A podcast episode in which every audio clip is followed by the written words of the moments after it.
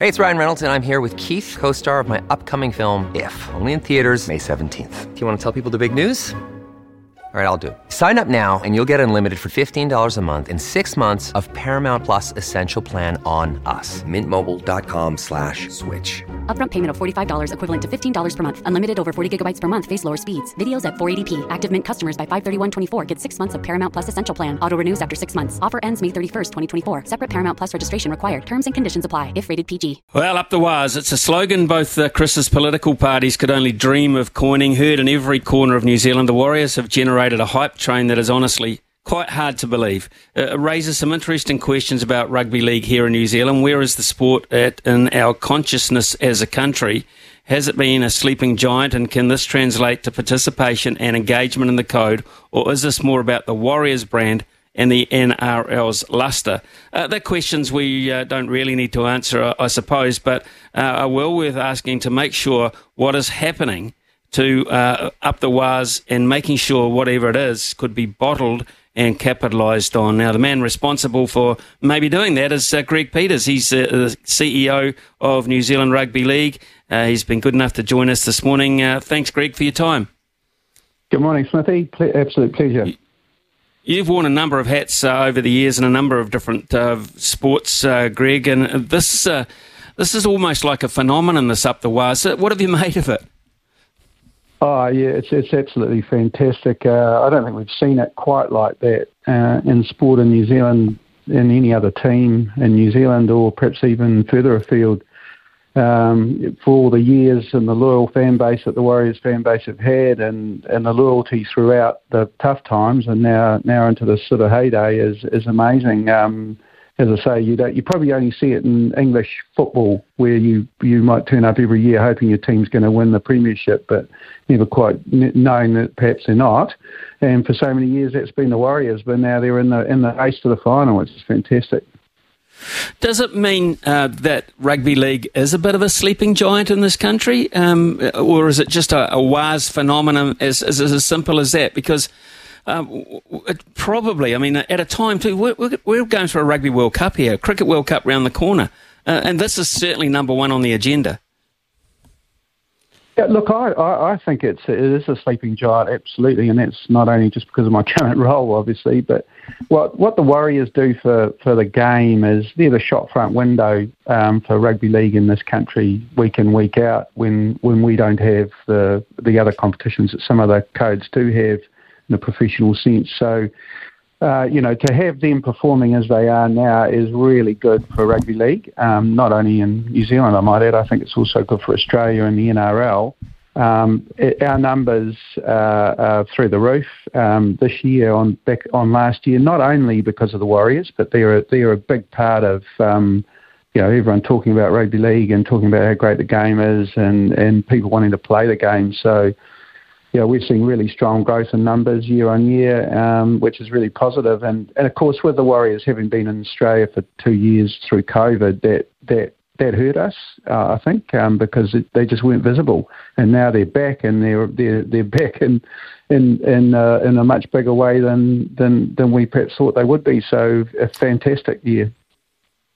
Clearly, uh, there's a, a, stronghold of rugby league uh, in the South Auckland area, uh, Auckland in particular. But just how far reaching? I mean, how countrywide is rugby league in terms of its participation and growth these days? Yeah, look, uh, that's a really good question because many people would think it's South Auckland centred, but um, this year, for the first time in our, our, national secondary schools competition that had 40 teams uh, up from 24 last time it was played, um, St Thomas's from Christchurch won that um, which is the first time in 20 years that a team outside Auckland's won that tournament.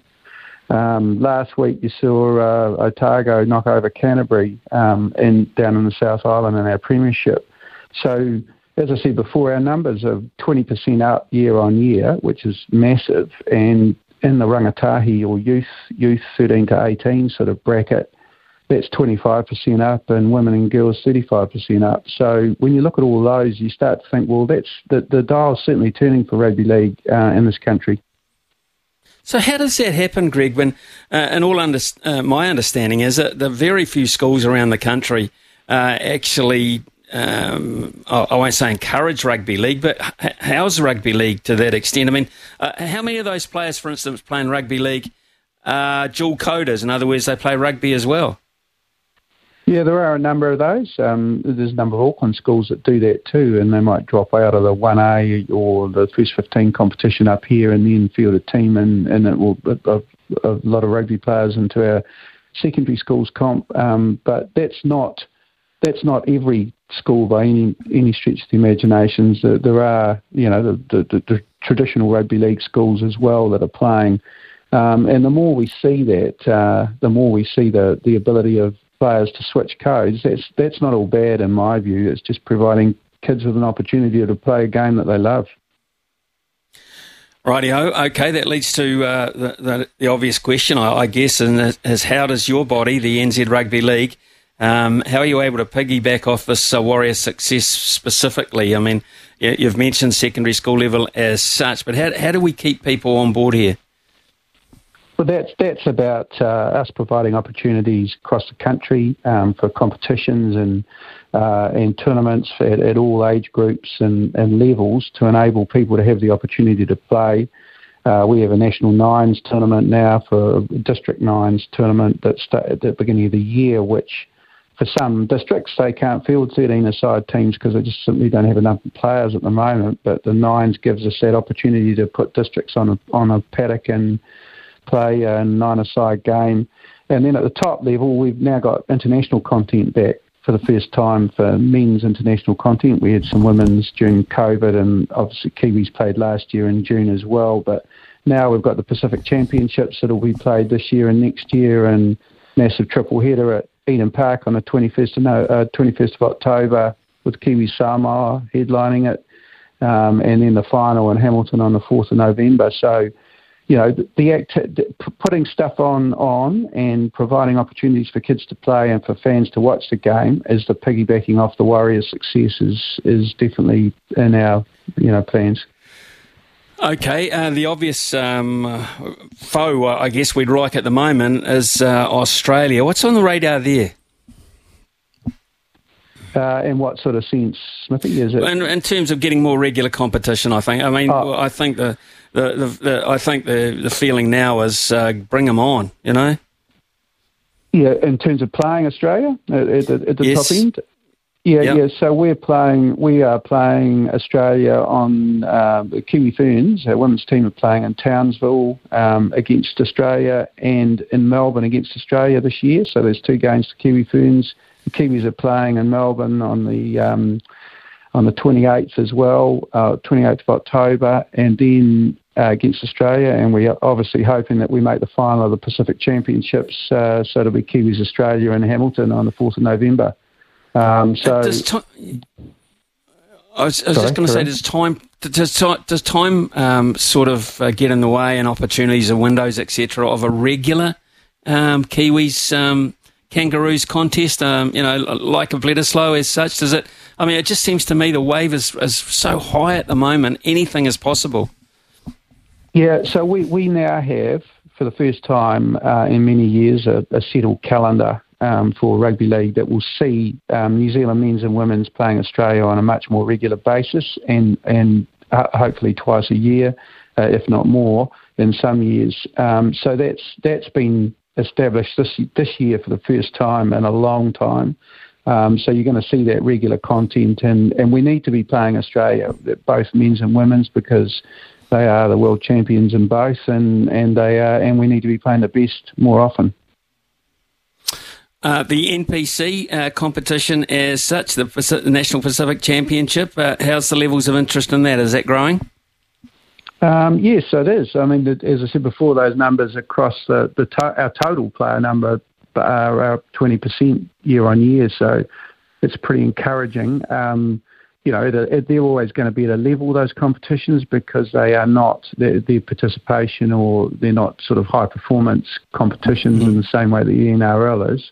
But, uh, but the, the, the interest in and the spread of those competitions now as we bring more districts into into the into the discussion as opposed to zones and um, that, that has been historically the thing. We want to we want to have brands like Canterbury and Waikato and Bay of Plenty playing in there uh, as well to promote the interest because tribalism is a big part of our sport. We've seen uh, uh, two or three or four uh, black ferns hop across to uh, the the um, women's NRL. Um, mm-hmm. I think that because of the professional nature of it, it's probably going to be an increasing thing. Is that uh, something we can focus on more for women's rugby league as well in New Zealand? As a, it's always been a, perceived as a pathway pathway for young men, but uh, what about the pathways through for, for women then? Yeah, so the, the NRLW is the competition you're referring to, and that's that's now um, uh, grown, expanded this year, and, and it will expand again in the next couple of years. Um, and the Warriors will join that join that competition if not, uh, well, definitely by 2025 if not earlier, and that will provide an opportunity for our, our female athletes to have a real pathway. Uh, I think it's a it, it's a, a, very good opportunity for, for young women to, to aspire to because it is a proper professional competition played over you know a, a fairly reasonable duration during the year and and with reasonable payment levels for the first time in the latest collective bargaining agreement. So a real really good opportunity for young girls to aspire to. Now then, uh, the possibility of the next uh, Rugby League World Cup. Uh, where are we that with uh, a possibility of hosting it in New Zealand uh, or perhaps sharing it with the Pacific Islands? I mean, is that on the radar? Is that, is that at all possible, Greg? Yeah, well, we we we were public about that some uh, couple of months ago now, two or three months ago, and that's still live. Um, the IRL, the International Rugby League body, is running a truncated um, invitation to tender process that will hopefully finish by the end of this year. And we our bid's still live in that. And our vision for that is it is New Zealand with the Pacific um, countries and a proper celebration of the cultures that play such a big part in in New Zealand um, rugby league, but also in the NRL, the Maori and Pasifika uh, make up 48% now of NRL players. So we want to celebrate that culture and, and do it in authentically uh, Pacific way. How soon do you think it's a possibility uh, if it was to come to pass? I mean, uh, how much planning goes into a, a rugby league of that, of that nation, particularly if you, uh, of that nature, particularly if you're going to perhaps take it uh, away from New Zealand to the islands as well? What, what kind of scope are we looking at here? So it was 2025, which was um, the original scheduled year. That's now been pushed back to 26, so that gives us a bit more time uh, which is a good thing because it is a big undertaking. Um, they've also scaled back the number of teams from 16 at last year's World Cup to 10 to focus in on on on the commercial viability of it and reducing costs somewhat. So that helps uh, that helps uh, make it more manageable. Uh, and it's the last time in 26 when we'll have the men's, women's, and wheelchair all playing on the same year. They're going to split that up um, in future future iterations. So, you know, it's uh, you know big big planning exercise, but we've got a bit more time to 2026 now, and uh, and it's uh, all very feasible to do, providing, of course, um, we get the tick from the IRL. And the, uh, I guess the other thing from a New Zealand uh, perspective too, Greg, is uh, whilst we did win the Women's Rugby World Cup uh, with the Black Ferns being so successful, it was thrilling, but it didn't go around New Zealand. Uh, you take it around New Zealand?